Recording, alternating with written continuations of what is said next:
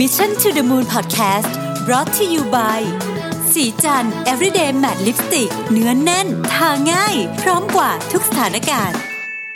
สวัสดีครับ ยินดีต้อนรับเข้าสู่ Mission to the Moon Podcast นะครับ คุณอยู่กับระวิทยานุสาหะครับ วันนี้ผมอยากจะมาชวนคุยเรื่องหนึ่ง ซึ่งผมเชื่อว่าหลายคนเนี่ยตั้งคำถามเหมือนกันนะว่า เราจะมีโอกาสในอนาคตที่จะทำงานจำนวนวันน้อยลงหรือเปล่านะครับผมเอาบทความจาก Harvard Business Review นะครับคนเขียนชื่อว่าเบนลาเกอร์เบนลาเกอร์นี่เป็นอาจารย์นะฮะอยู่ที่ Hansley Business School นะครับแล้วก็เป็น Global Affairs Commentator นะครับสำหรับ Bloomberg แล้วก็ Sky News นะครับบทความนี้ชื่อว่า Will the four day work week take hold in Europe นะครับก็ต้องบอกว่า ประเทศแถบยุโรปเนี่ยมีมีความพยายามที่จะเหมือนกับปรับสมดุลของเรื่องเวลาทำงานเนี่ยมาหลาย 10 ปีต้องใช้คำนี้นะฮะต้องเรียนอย่างนี้ก่อนว่า จริงๆ เรื่องนี้มันเป็นเรื่องที่คนกลับมาพูดกันใหม่เยอะตั้งแต่เราได้ยินแจ็คหมาพูดเมื่อ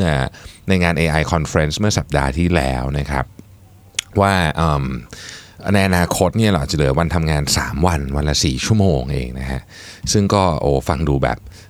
ฟังดูดีนะนะครับแล้วก็ต้องนั่งคิดว่าเอ๊ะถ้าเกิดเวลาว่างจะทำอะไรนะทีนี้อันนั้นก็อาจจะยังไกลตัวนิดหนึ่งแต่มันมีของที่ได้เริ่มมีความพยายามเกิดขึ้นกันแล้วนะครับก็คือว่าความพยายามที่จะลดวันทำงานจาก 5 วันเหลือ 4 วันนะครับทีนี้ต้องบอกก่อนว่าอันนี้ไม่ได้เหมือนกับว่าไม่ได้หยุดพร้อมกันทั้งบริษัทนะครับบางคนอาจจะหยุดวันจันทร์บางคนจะหยุดวันพุธบางคนจะหยุดวันศุกร์อะไรแบบนี้เป็นต้น เพราะว่าแน่นอนว่าบริษัทนี้มันต้องโอเปเรตไปเรื่อยๆนะอย่างน้อย 5 วันที่ที่อื่นก็ทำงานกันมันก็ต้องมีคนอยู่นะครับทีนี้ต้องบอกว่าทำไมคนถึงคิดว่าการลดวันทำงานเป็นสิ่งที่น่าทำนะครับ มันก็มีการสำรวจมาว่าโอเคหนึ่งนะฮะมันลดเรื่องของการเบิร์นเอาท์นะครับสองทำให้คนที่ทำงานเนี่ยมีความสุขมากขึ้นนะครับแล้วก็มี productivity มากขึ้นนะครับแล้วบริษัทนั้นก็เป็นบริษัทที่น่าทำงานมากขึ้นด้วยนะครับ จริงๆ ไอเดียของการลดชั่วโมงการทำงานเนี่ย ไม่ได้ไม่ได้เป็นไอเดียใหม่นะครับฝรั่งเศสเนี่ยมีคล้ายๆกับว่าแผนการเนี่ยนะฮะที่จะลดชั่วโมงการทำงานเหลือ 35 ชั่วโมงต่อสัปดาห์เนี่ยนะครับจาก 40 ชั่วโมงเนี่ยมาตั้ง 20 ปีแล้วนะครับ คือแผนการนี้เขาก็พยายามที่จะทำให้มันเกิด work life balance ที่ดีขึ้นนะครับผลของมันเนี่ยยังได้รับการถกเถียงกันอย่างมากในทุกวันนี้ว่าตกลงแล้วเนี่ยวิธีนี้มันดีหรือไม่ดีกันแน่นะครับฝ่ายที่เห็นด้วยก็บอกว่าเออมันก็ทำให้ work life balance ดีขึ้นจริงๆนะส่วนคนที่ไม่เห็นด้วยเนี่ยก็บอกว่ามันจะลดความความสามารถในการแข่งขันของบริษัทในประเทศฝรั่งเศส นะครับแต่ว่าถ้าเกิดพูดถึงวันนี้เนี่ยนะฮะถ้าเราอ่านในหน้าข่าวต่างๆเนี่ยเราก็จะค้นพบว่าประเทศที่ต้องเรียกว่าเป็นผู้นำเทรนด์ในด้านนี้เลยเนี่ยก็คือเนเธอร์แลนด์นะครับเนเธอร์แลนด์เนี่ยนะฮะเเวลาเฉลี่ยในการทำงานของคนที่นั่นเนี่ยนะฮะอยู่ที่ 29 ชั่วโมงต่อสัปดาห์นั่นเองนะฮะต้องบอกว่าเป็นเวลาที่ต่ำที่สุดนะครับ ในประเทศที่เป็น industrialized nation นนะฮะนี่คือข้อมูลจาก OECD นะครับแล้วก็ในปี 2000 เนี่ยเนเธอร์แลนด์ก็เพิ่งผ่านกฎหมายนะครับที่จะเหมือนกับคล้ายๆกับว่าเพิ่มความสุขของคนที่ทำงานทำ work life balance ให้ดีขึ้นนะครับเช่นยกตัวอย่างนะครับ วันลาพักร้อนที่ได้ค่าจ้างนะครับแล้วก็การลา maternity leave ก็คือลาคลอดนะฮะของคุณแม่ที่นานขึ้นนะครับ แล้วก็มี paternity leave ด้วย คุณพ่อก็ลาได้นะฮะก็คือลาไปช่วยคุณแม่เลี้ยงลูกนะฮะนั่นเองนะครับ ทีนี้ก็ต้องบอกว่าเอิ่มในอังกฤษเองเนี่ยก็ก็มีบริษัทพอสมควรที่ที่อยากจะหรือว่าบางบริษัทก็ได้ทำไปแล้วสำหรับไอเดียนี้เนี่ยนะครับจริงๆต้องบอกว่าที่ที่ฮันส์เลยคือที่ที่คนที่เขียนเนี่ยเป็นสอนหนังสืออยู่เนี่ยนะครับเขาก็มีงานเซอร์เวยชิ้นหนึ่งนะฮะเขาไปคุยกับ ผู้นำองค์กร 505 คนนะครับแล้วก็คุยกับพนักงานอีกประมาณทั้ง2,000 คนนะครับเเพื่อที่จะทำความเข้าใจว่าไอความเป็นไปได้ในการทำงาน 4 วันในประเทศอังกฤษเนี่ยมันเป็นไปได้ไหมนะครับซึ่งผลการวิจัยผลการเซอร์เวยเนี่ยก็บอกว่าเออมันมันมีทั้งข้อดีและข้อเสียนะเขาใช้คำว่า benefit กับ cost นะครับต้องบอกว่าครึ่งหนึ่งประมาณครึ่งหนึ่งของผู้นำทางธุรกิจที่เขาไปเซอร์เวยมาเนี่ย เขาบอกว่าเเขาเนี่ยจริงๆแล้วต้องบอกว่ามีการ implement โปรแกรมอะไรบางอย่างนะครับให้กับพนักงานบางส่วนหรือทั้งหมดนะฮะในการลดวันทำงานนะครับบางคนก็บอกโอเคลดเหลือ 4 วันเนี่ยก็สิ่งที่สิ่งที่เห็นชัดๆก็คือ 1 ความพึงพอใจของพนักงานสูงขึ้นนะครับสองพนักงานลาป่วยน้อยลงนะครับ ซึ่งอันนี้เนี่ยเเขาเขาเขาคิดว่ามันสามารถ ประหยัดเงินหรือเพิ่มผลผลิตได้ประมาณ 2%ของเอ่อ turnover ทั้งหมดนะครับซึ่งซึ่งก็ก็เยอะเหมือนกันนะฮะทีนี้กับตัวพนักงานเองเนี่ยตอบว่ายังไงนะครับ77%ของพนักงานตอบว่าการได้ทำงาน 4 วันต่อสัปดาห์เนี่ยทำให้คุณภาพชีวิตดีขึ้นนะครับแล้วก็ไอไอเดียอันเนี้ยนะฮะได้รับการสนใจเป็นพิเศษจากกลุ่ม Gen Z และอ่าและ Gen X นะครับ Gen Z และ Gen X นะครับ75%นะครับ บอกว่าเออมันมันดีมันดีนะครับ ประเด็นก็คือว่าเวลาที่เขาว่างที่เหลือ 1 วันที่เขาได้หยุดเพิ่มเนี่ยเขาทำอะไรหลายคนอาจจะคิดว่าเอ๊ะไปไปพักหรือเปล่าไปเที่ยวหรือเปล่าปรากฏว่าไม่นะฮะคนส่วนใหญ่ไม่ได้ใช้เวลาอย่างนั้นนะฮะคนส่วนใหญ่เนี่ยใช้เวลาในการไป up skill ตัวเองนะครับไปเอ่อ volunteer นะฮะหรือว่าไปทำธุรกิจอื่นอะไรอย่างเงี้ยไปทำงานที่2อะไรเงี้ยนะครับ67%ของ Gen Z เนี่ยอบอกว่าการที่มี ชั่วโมงวันทำงานแค่ 4 วันเนี่ยเป็นเหตุผลสำคัญเลยที่จะเลือกทำงานที่บริษัทใด ๆ ก็ตามเนี่ยนะครับ ทีนี้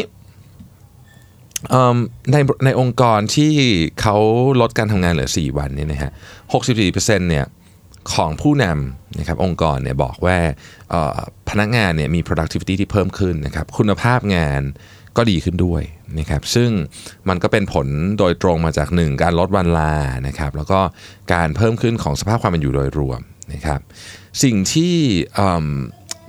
อีกอันหนึ่งที่คนชอบแม่เกี่ยวกับการทำงาน 4 วันก็คือการลดเวลาการเดินทางคือมันไม่ได้ลดเวลาการเดินทางต่อวัน แต่ว่าใน 1 สัปดาห์เขาใช้คำว่า weekly commute more bearable ก็คือมันมันทนได้มากขึ้นอะเพราะเหมือนแบบมันไม่ต้องเดินทาง ติดกัน 5 วันอะไรเงี้ยซึ่งมันเหนื่อยมากนะครับซึ่งในประเด็นนี้นี่น่าสนใจนะว่าเอออย่างน้อยที่สุดเนี่ยถ้าเกิดเรื่องของการเดินทางเป็นเรื่องที่เหนื่อยขณะที่อังกฤษก็เขาคงรถติดไม่เท่าเมืองไทยนะฮะอันนี้ผมโน้ตไว้ไม่ไม่ได้อยู่ใน report ฉบับนี้นะแต่ผมโน้ตไว้ว่าบางทีเนี่ยการให้คนทำงานจากที่อื่นได้นะครับเอ่ออาจจะยังไม่ต้องถึงขั้นหยุดงานก็ได้นะแต่ว่าให้คนทำงานจากที่อื่นได้เนี่ยบางทีมันอาจจะเป็นตัวตัวช่วยให้ให้ productivity ดีขึ้นก็ได้ นะครับ ทีนี้แล้วคนที่บริษัทที่ทำไปแล้วเนี่ยนะฮะทำยังไงนะฮะ อย่างที่บอกไปในตอนต้นก็คือว่าเขาไม่ได้หยุดพร้อมกันหมดนะฮะคือเขาก็แบ่งนะฮะบางคนก็หยุดวันจันทร์บางคนก็หยุดครึ่งวันวันศุกร์ครึ่งวันวันอีกวันหนึ่งอะไรแบบนี้เป็นต้นเนี่ยนะครับเพราะยังไงลูกค้าก็ต้องก็ต้องติดต่อมาตลอดนะฮะลูกค้าก็ก็คงไม่รู้ว่าเราหยุดวันไหนอะไรเงี้ยเพราะฉะนั้นมันต้องมีคนทำงานตลอดนะครับแต่เขาบอกว่าไอ้ four day work week การทำงาน 4 วันเนี่ยมันก็ไม่ได้แก้ปัญหาได้ทุกอย่างนะครับคือ เขาบอกว่าโอเคแหละคนที่ทำงานน่ะก็พึงพอใจมี employ employers brand ก็ดีขึ้นนะครับ แต่ว่าจากการสำรวจเนี่ยราว 73%ของผู้นำองค์กรเนี่ยบอกว่าเออมันมีสิ่งที่น่าเป็นห่วงอยู่เหมือนกันนะครับ อันที่หนึ่งก็เกี่ยวข้องกับพวกสัญญาต่างๆ ที่จะทำนะฮะอันที่สองก็คือว่าเวลา implement การทำงาน 4 วันเนี่ยบางทีมันไปสร้างความขัดแย้งอะไรบางอย่างในองค์กรได้เหมือนกัน เช่นใครหยุดหยุดวันไหนนู่นนี่เวลาเพราะมันกลายเป็นมันมันกลายเป็นว่าจะมีคนได้รับเลือกเลือกวันหยุดไม่เหมือนกันอะไรเงี้ยคือมันก็จะมีนะสมมติว่าผมยกตัวอย่างสมมติว่าเราหยุดวันพุธอีกคนนึงก็อยู่วันจันทร์อะไรเงี้ยมันเป็นลองวีคเอนกับกับกลางวีคนะซึ่งซึ่งผลของมันก็อาจจะไม่เหมือนกันสำหรับเรานะครับแล้วเราเลือกเองได้ไหมหรือว่าใครจะเป็นคนเลือกนะครับ แล้วก็สิ่งอีกอันหนึ่งที่ที่ยากเลยก็คือว่าการการโรเตทคนน่ะ ให้มันครบ คือบางทีถ้ามันมีคนหายไปในบางช่วงเนี่ย การทำงานแค่ 4 วันเนี่ยผลของมันจะรุนแรงมากกว่านะครับเพราะว่าจำนวนคนที่ทำงานต่อวันมันน้อยลงนะดังนั้นเนี่ยผู้นำส่วนใหญ่ก็เลยตอบว่าเออจริง ๆ การทำงาน 4 วันเนี่ยมันก็ในระยะ ระยะสั้นเนี้ยคงยังไม่ได้เป็นแบบยังไม่ได้เป็นแมสสเกลหรือไม่ได้เกิดขึ้นได้ง่าย ๆนะครับ บางองค์กรเคยทำ4วันแล้ว แล้วเลิกทำไปแล้วก็มีนะครับอย่างเช่นบริษัทชื่อเอ่อ Welcome Trust เนี่ยนะครับเป็นเอ่อบริษัท research donor ที่ใหญ่ลำดับ 2 ของโลกเลยนะฮะเคยเคยทำเอ่อชั่วโมงการทำงานเหลือ 4 วันนะครับสำหรับพนักงาน 800 คนที่ Head Office นะครับ แล้วก็ปรากฏว่า เลิกไปนะครับเพราะเขาบอกว่ามันมันคอมเพล็กซ์เกินไปที่จะทำนะฮะในอเมริกาเองเนี่ย Tree House นะครับเป็น Tech HR firm เอ่อขนาดใหญ่ในในสหรัฐนี่นะครับก็เคยใช้นโยบายการทำงาน 4 วันในปี 2016นะฮะแต่ว่าในที่สุดเนี่ยก็บริษัทไม่สามารถที่จะตามการแข่งขันของตลาดได้เขาใช้คำว่า fail to keep up with competition นะครับก็เลยกลับมาเป็นการทำงาน 5 วันเหมือนเดิมนะฮะคือก็ต้องบอกว่าตั้งแต่ที่ Welcome Trust ไม่ได้ทำยกเลิกการทำงาน 4 วันไปเนี่ยคนจำนวนมากก็ ที่อยู่ในอุตสาหกรรมก็บอกว่าเออจริงๆเนี่ยมันก็มีส่วนคอนเซิร์นเหมือนกันนะเพราะว่าการที่ลดการทำงานเหลือ 4 วันแน่นอนว่า ค่าคอสของการจ้างงานมันเพิ่มขึ้นนะครับแล้วบางทีเนี่ยมันส่งผลที่เรานึกไม่ถึงยกตัวอย่างนะครับ เช่นอืม City of Gothenburg นะครับในสวีเดนเนี่ยนะครับก็เขาจ้างพยาบาลนะฮะ ต้องจ้างพยาบาลเพิ่มนะครับที่ที่เกิดขึ้นจากนโยบายการทำงานวันละ 6 ชั่วโมงในปี 2015 คืออันนี้อันนี้ไม่ได้ไม่ได้ลดเหลือ 4 วันแต่ลดจำนวนชั่วโมงนะครับ แล้วก็การจ้างพยาบาลเพิ่มเพื่อมาเสริมเนี่ยต้องใช้เงินถึง 1.3 ล้านเหรียญนะครับ ซึ่งเนื่องจากว่านี้เป็นหน่วยงานของรัฐนะเขาก็เลยบอกว่า เอ๊นโยบายนี้ซึ่งมันมันไม่มันดูแล้วมันไม่สามารถที่จะเขาใช้คำว่า economically sustainable ก็คือมันอยู่ด้วยตัวเองไม่ได้อะแล้วก็เอาเงินภาษีของประชาชนมาจ่ายมันไม่น่าจะดีเนาะอะไรเงี้ยนะครับในที่สุดเนี่ยแผนนี้ก็ใช้ได้ 2 ปีก็ยกเลิกไปนะครับอมพอไปถามคนที่คนที่ดูแลโปรเจกต์นี้ชื่อ Daniel Brenner นะครับเขาบอกว่ามันมันคงจะไม่ได้ทำอีกแล้วล่ะไอการลดชั่วโมงการทำงานเนี่ยเพราะว่ามันแพง ปรากฏว่าผลมันก็แพงนะครับ ทีนี้มันไม่ใช่แค่ฝั่งผู้จ้างหรือหรือหรือตัวองค์กรอย่างเดียวนะครับ ตัวคนที่ทำงานเองเนี่ยก็ก็มี concern นะนะฮะ45%คือเกือบครึ่งหนึ่งเนี่ยของของคนที่ทำงานที่ที่เขาไปสำรวจมาบอกว่า เออ ถ้าเกิดเขาทำงานน้อยลงที่ที่ออฟฟิศเนี่ยเขากลัวเหมือนกันที่คนเพื่อนร่วมงานจะมองว่าเขาขี้เกียจนะฮะอันนี้ก็เป็น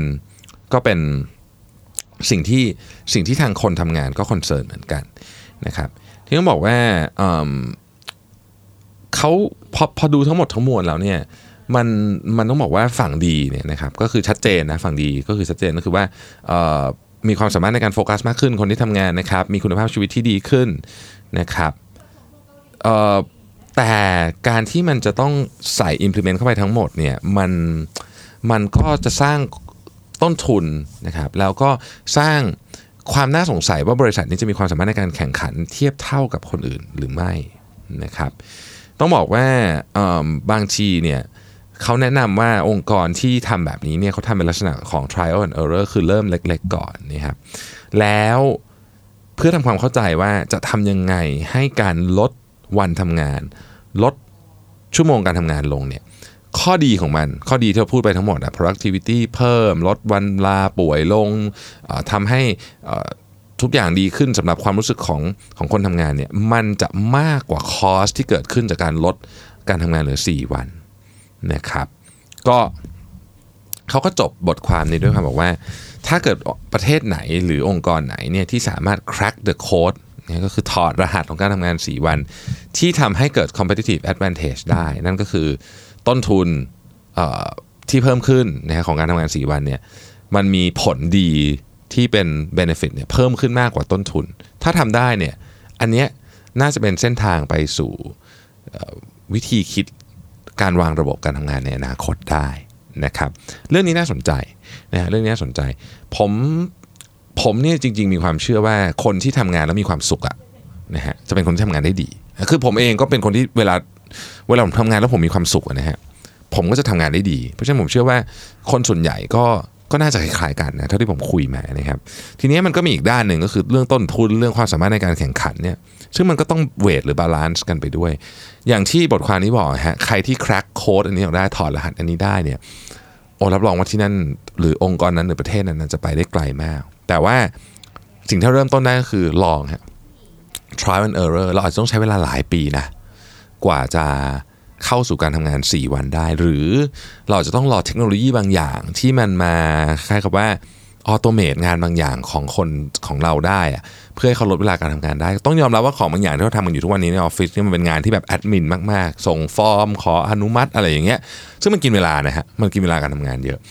เพราะฉะนั้นเนี่ยเราก็อาจจะต้องมานั่งคิดกันถึงเรื่องของตรงนี้ แต่ผมเชื่อว่านะอันนี้ส่วนตัวสุดๆเลยนะครับเป็นความคิดเห็นส่วนตัวว่าในอนาคตไม่ไกลมากจากเนี้ยครับ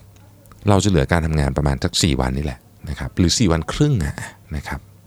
ก็ลองดูกันต่อไปนะฮะว่ามันจะเป็นอย่างนั้นหรือเปล่า ขอบคุณที่ติดตาม Mission to the Moon Podcast และทุก podcast ของ Mission to the Moon นะครับเราตอนนี้เราแยก Channel แล้วนะครับ เพื่อความง่ายในการหาของทุกท่านนะครับ จะเห็นหน้าตาเปลี่ยนไปนิดหนึ่งวันนี้นะครับ ขอบคุณเราพบกันใหม่ในวันพรุ่งนี้ สวัสดีครับสัสิเพราะความสดใสมีได้ทุกวัน